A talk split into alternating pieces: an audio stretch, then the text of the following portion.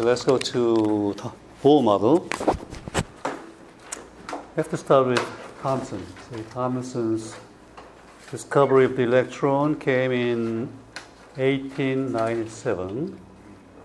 About 10 years later, years later, he was giving a lecture at, at Yale University in the States. And people asked, what does an atom look like? See, he discovered the electron. He showed that electron is very light, see, about a thousand times lighter than the lightest element, atom, hydrogen atom. See? And this is what he said. This is like a, you know, think of watermelon. See, cut in half. That's what you see. You see lots of seeds, right? Those electrons. And then you see the red, uh, the delicious part. What do you call that? What is the meat? Meat of the watermelon? anyway, that's the important part. And he said that the positive part, since electrons are negatively charged, there has to be positive charge to cancel that. And that positive charge, whatever that is, has to be spread out uniformly, just like the you know, red part in the subak. See? That's his idea. They called it, people called it plum pudding model. So pudding with plum here and there, here and there. See? If you asked him, uh, let's say hydrogen atom, how many electrons are there in a hydrogen atom? Guess what he would have said? Nowadays, if you ask any, let's say, high school student, how many electrons are there in a hydrogen atom, they would say what? It's one. See? But for Thomson, it was not one. He said, guess what? Eh, I don't know, but maybe several hundred. See? Because each electron is a thousand times lighter than the atom itself. So he said, uh, maybe half of the weight mass comes from the plus part, half from the negative part. See? And he turned out to be wrong. Because a couple of years later, his own student, Rutherford from New Zealand, discovered the nucleus. In 1911. It's a big discovery. See? What experiment? Gold foil experiment. Can you remember? Using what particle? Alpha particle. Alpha particle. Okay? Hmm. So to Rutherford, this is how atoms look. See? There's a nucleus at the core. Most of the mass comes from the nucleus. Now, what, anything you want to say about this model? The electrons are moving in an orbit. See? Anything particular about this orbit? This diagram shows that's four, four orbits, right? Are they the same or different in the radius? Same. Same, same. So here the concept of, you know, energy levels, inner shell or outer shell. Mm-hmm. But still, it's a big jump from Thomson's plum pudding model. See, it's a nuclear model, nuclear model of an atom. Uh, Thomson, let's say, lived for 84 years. I, I thought, oh wow, that's that's kind of strange.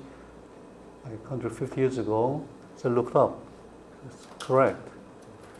And his son, his son George Paget Thomson, received Nobel Prize in 1937. See? So he lived, he lived long enough to see his own son to receive Nobel Prize. And guess what his son received the prize for? What did he show? You should know this. This is physics. J.J. Thomson, the father, showed the particle nature or the wave nature of the electron. Showed the particle nature, see? But his son showed that electrons behave like wave. See? So wave particle duality. The father son showed the wave particle duality of electron. Who's this son?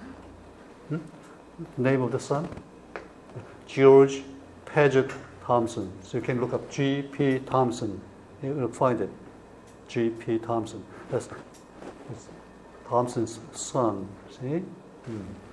So anyway, this is state of the art around 1911. See, it's important year 1911. Then guess what came after that? Okay, another poem. Now, to see the world, you need a what. To see the world, you need a what. see, a telescope there, right? Telescope and microscope. You need the telescope to see what?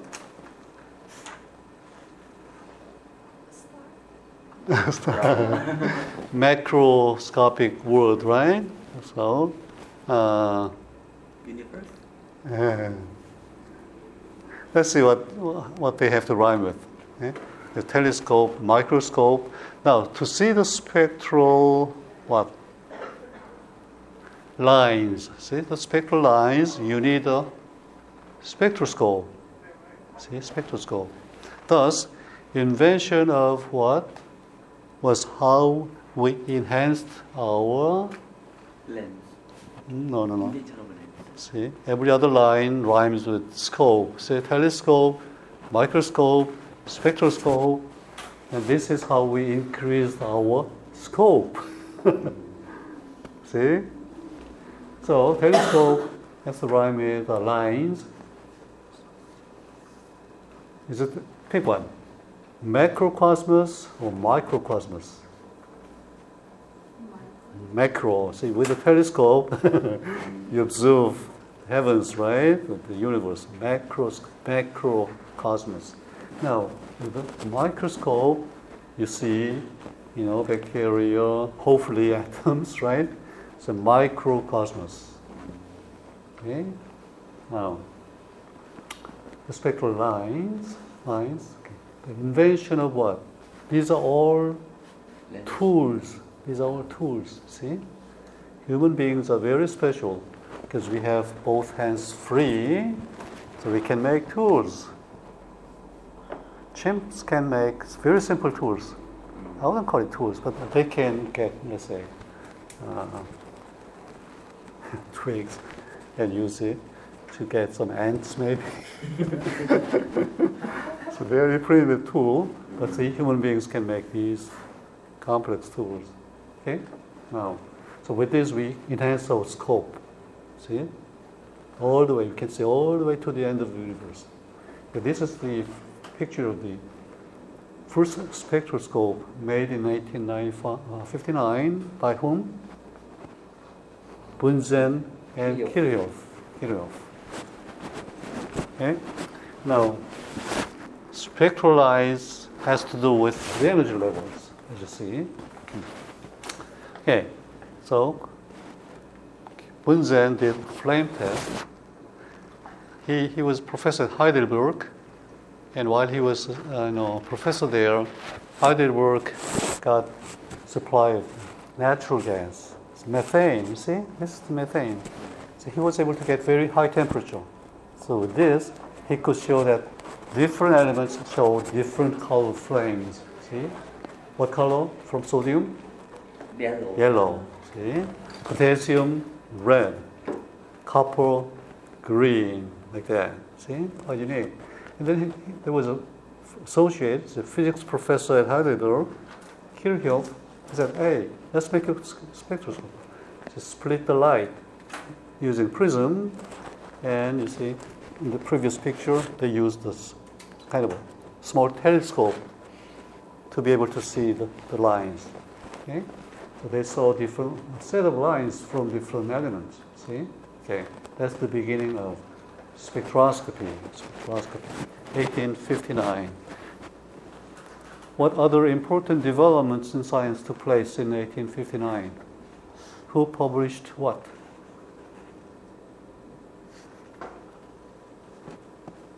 Darwin, Charles Darwin Ah. published The Origin of Species. See? Now, 1869, remember? It was on the previous slide. Mendeleev's periodic table, uh, 1869. Okay, now. Hmm? Question? Yes? Uh, the color of the flames, does it have anything to do with like, like the valence electrons or anything like that? Uh, Yes. Okay, that, can wait. Well, if, if you want a quick answer, the lines come from protons or neutrons, I think. what, what gets excited to a higher, higher level and then emit light as they fall down? The proton or electron? Electron. It's electron, see, okay. Has it to do with the valence electron or not? What, what's, what's valence electron? Electron in the outer shell, right? Okay. So which is likely to get excited by flame? The electrons in the inner shell or the valence shell? Balance. Valence shell, yes. Okay. Does that answer your question? Okay. There could be deeper questions related to that actually. So think of X-ray, for example. X-ray, does it come from the valence electrons? No.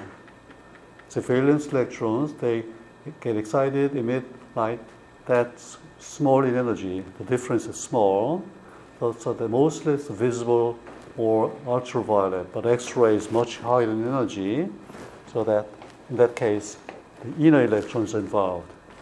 So the energy difference is big. Okay? So come, come back to that. All right, now, interpreting the hydrogen line spectrum. This is the key. Not helium, see, not neon, argon, hydrogen. Because hydrogen spectral lines are regularly spaced. See, from red to green, blue, violet, the spacing gets smaller and smaller. So there's some regularity. People notice that. And they even measured the wavelength, the frequency of these lines pretty accurately. So there are a set of four numbers 4.569 times 10 to the 14. See, that's so many oscillations per second. That's a lot, lot of oscillations per second. See? And there is 6.164, 6.908, 7.310.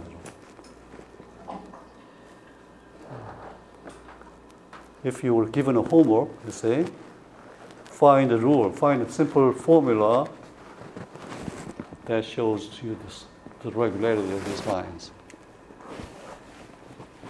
Overnight homework? Oh, no way. A year? No, not diff- still difficult. See? So we can Balmer in 1885. Balmer, I think he was Swedish. He was a uh, high school teacher, math teacher. Oh, Swedish, ah, Swiss, I think it's Swiss. See, you can look it up. And he was interested in this, and he came up with such formula. Okay, I'll give you a minute to you know study this and make sense of it. Uh, wha- wha- what is that all about? The red line, see, red line, see, in red, is 4.569. See, can be derived if you use this formula 3.290 times 10 to the 15. So that, that was 14, now it's 15. Okay, then 1 over 2 squared minus 1 over 3 squared. See? You will try that? Try that. With a calculator. So 1 over 2, 1 over 4, see? 0.25 divide, minus 0.33333 or something. Okay. Subtract and then multiply that. And try it.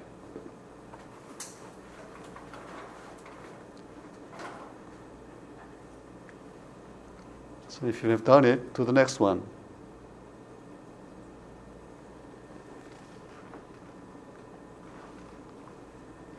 Hmm. So to the green, it's 1 over 2 squared minus 1 over 4 squared. See? The light green is 1 over 2 squared minus 1 over 5 squared. It's minus 6 squared. Does it seem to work? Yes, it works. Yeah, it works beautifully. So if you ask Balmer, hey, what's the significance of this 3.290? He said, I don't know. he had no idea.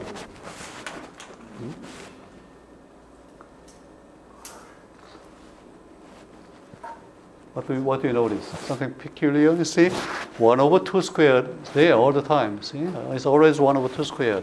You, can, you ask him, hey, what's the significance of this 2? He says, I don't know.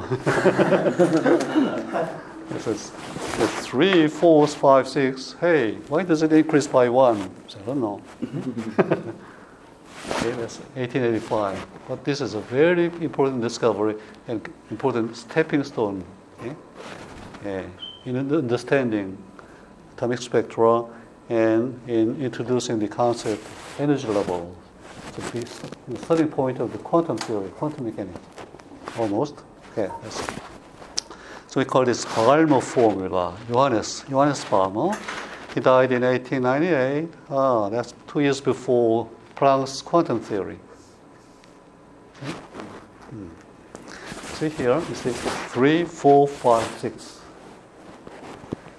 Later now we interpret that as quantization. It's not, not continuous, but you see, it's discrete. See? Two, three, four, like that. Okay? Hmm.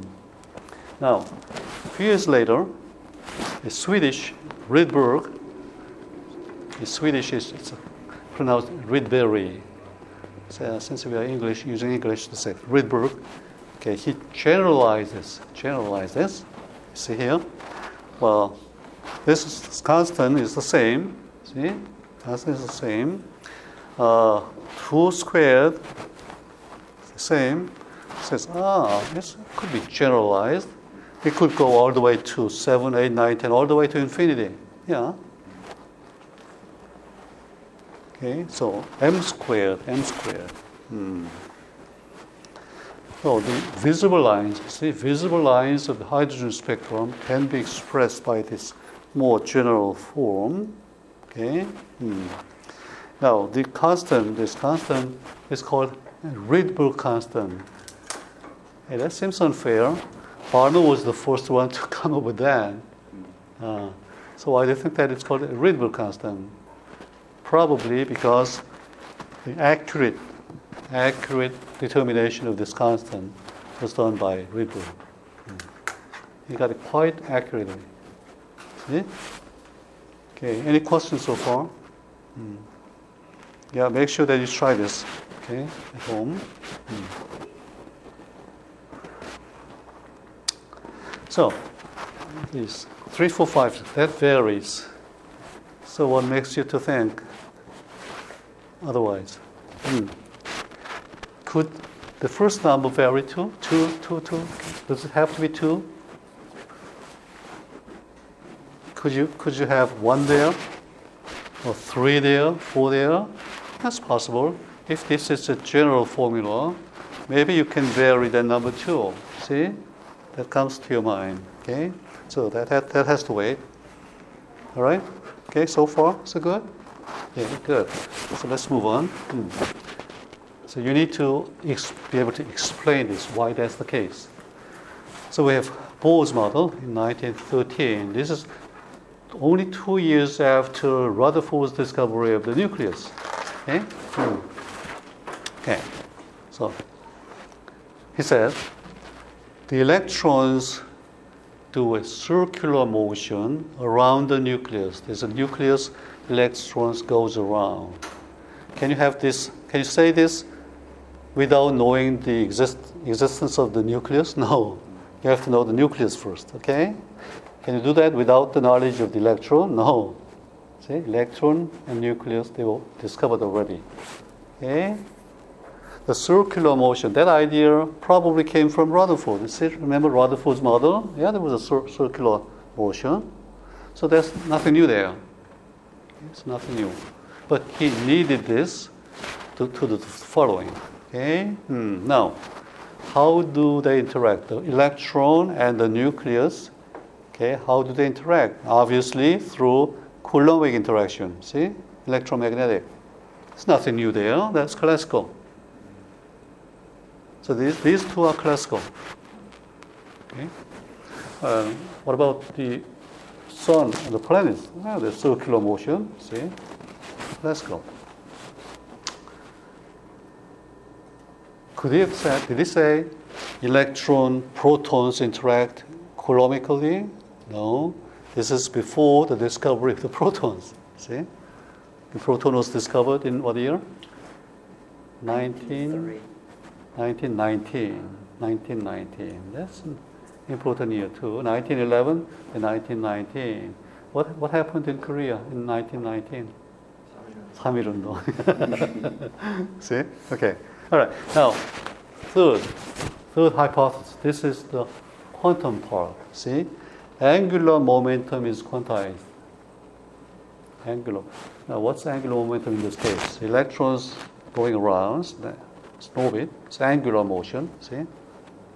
So in this case, m times v, mass times velocity, that's linear momentum, see? But if you multiply that by the radius, radius becomes angular momentum, see? Okay. So angular momentum is quantized, meaning you cannot have any angular momentum. You could have a certain value and twice that, three times that, four times that, see? That's quantization. Okay?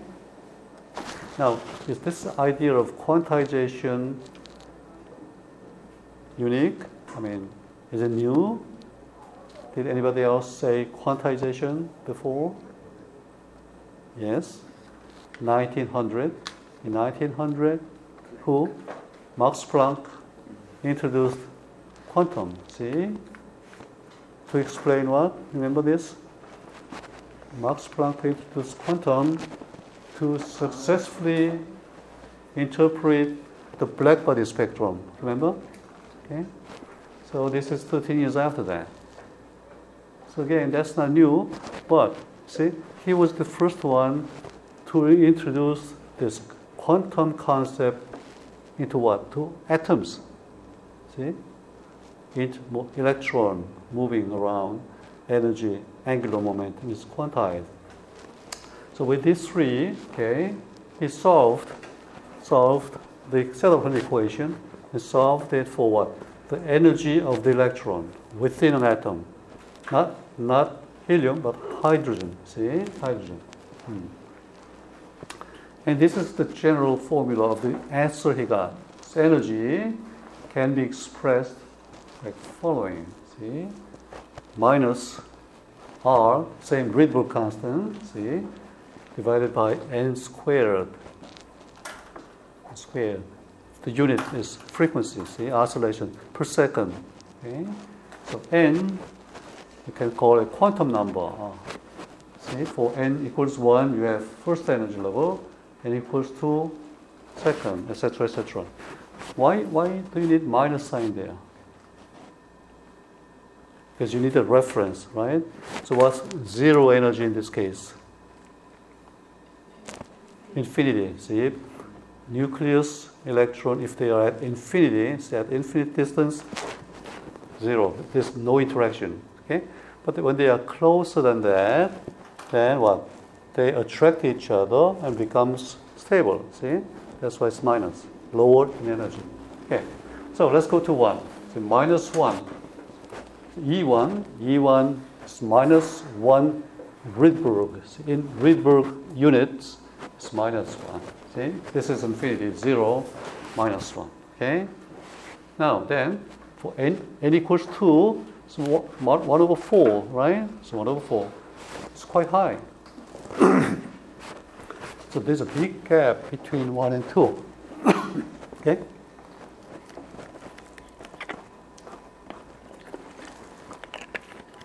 And 3, so 1 over 9. it's about one tenth of that, see? 4, 5, 6. So as you go to higher and higher levels, what happens? The spacing gets smaller and smaller. Okay, good.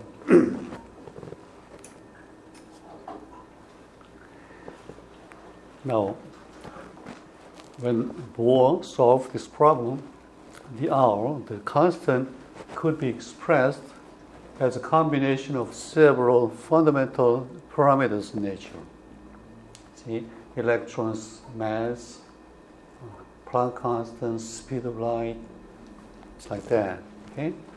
Now, if you plug in, in, in each value, you'll get you'll get exactly the Rydberg constant. That's that's amazing. Okay? Don't forget, the Rydberg constant initially came not from a theory, but from measurement. It's, it was a parameter, see, parameter to fit the spectrum. See? Hmm. Okay, good. Any, any questions so far? Hmm? So obviously, energy levels quantized, separate energy level. The ground state, second state called first excited state, second, etc. so introduction, introducing angular momentum quantization is like, think of the solar system. It's like you know having, say, Mercury's orbit, and then you know Venus orbit, Earth orbit, etc., etc. See, our radius becomes different. You have a new orbit. Hmm. Okay, good. So, what happens next? With this formula, you can figure out the frequency of light that, that's emitted when you go from n equals, let's say, 4 to 3, 4 to 2, 2 to 1, etc., etc. See? You can just take the difference, okay? And that's how you get this, you know, m squared minus n squared type of see, form. Remember in Balmer, Balmer formula, there was 2 squared minus 1, see? Minus 3 squared 1. It comes from the fact that the energy level has 1 over n squared in it. See, remember? Oh. Okay, so things cleared up. All of a sudden, it became very clear that ah, those lines, hydrogen lines, come from transition, transition of the element, electrons from higher to lower state. See?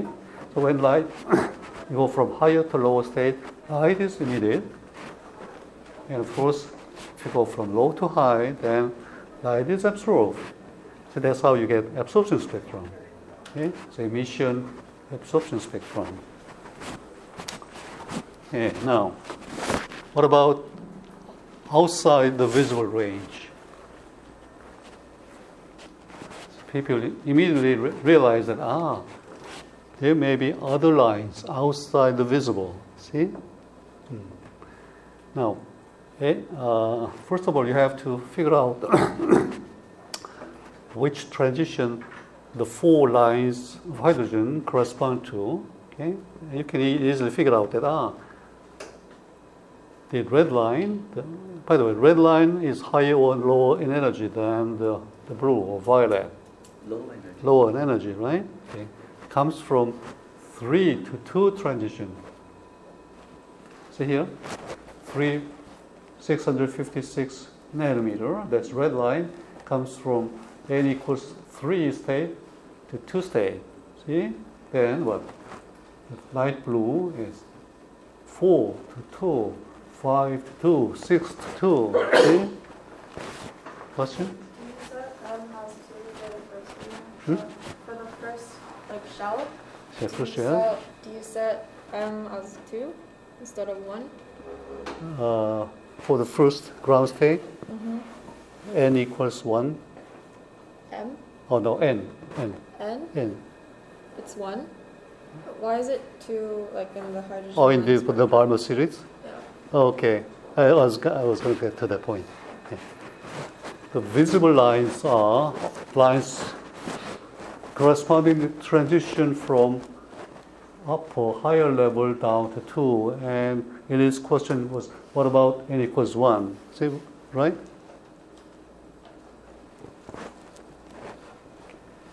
And guess what? If you go from n equals 2 to 1, remember the energy gap was huge, right? Big. So that line appears outside the visible. Guess where? Then where do you have to look for the lines? Shorter wavelength or longer wavelength? Even shorter wavelength than the violet. So it's ultraviolet. So it appears in the ultraviolet. Hmm? Then what about 3 to 1, 4 to 1? These are all ultraviolet. See? Okay? Understand? Okay, good. That's what you see here. Hmm. Ultraviolet. So 2 to 1, 3 to 1, 4 to 1. And these lines were discovered by Lyman. It's called Lyman series. So outside the visible, you'll find another set of lines in the ultraviolet. They are called Lyman series. And then you can also say, hey, hey what about uh, 4 to 3, see, 5 to 3, 6 to 3. So there will be another set of lines. Now those lines you'll find where? Yes? Infrared. Infrared. Because as you go to a higher higher level, the energy difference becomes smaller and smaller. Okay? And they were all discovered. Paschen. That infrared series called the Paschen series. Okay? Hmm.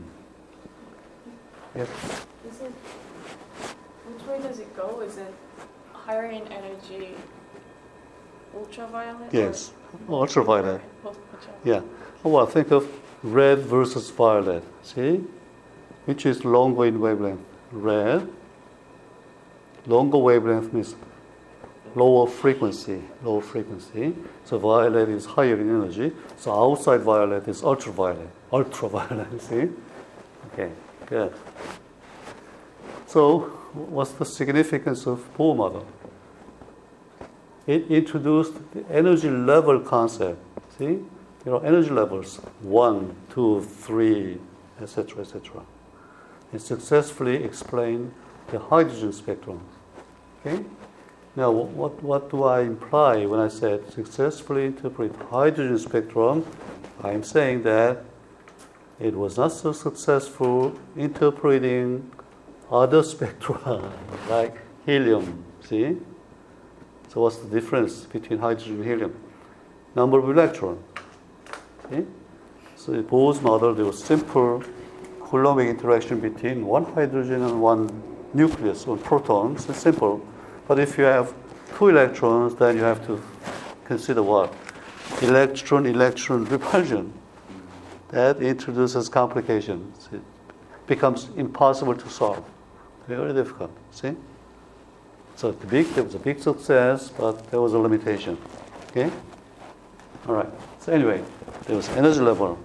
So you can you can go back to, you know, Caesar, Julius, Augustus, uh, two happy, uh, it appears that it at the bottom level, see, if n equals one state, two electrons, okay, then you become happy. At the second level, maybe eight.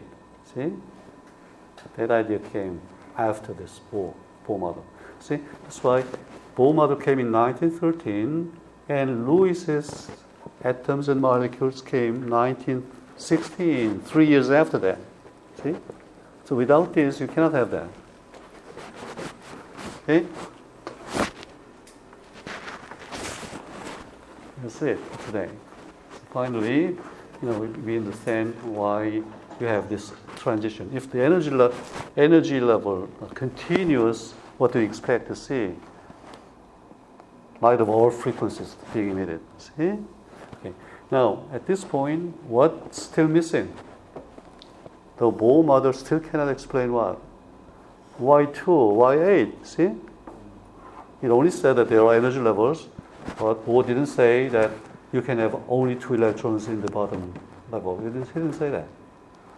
He didn't say 8. See? So that's next step. Next step. See? Okay.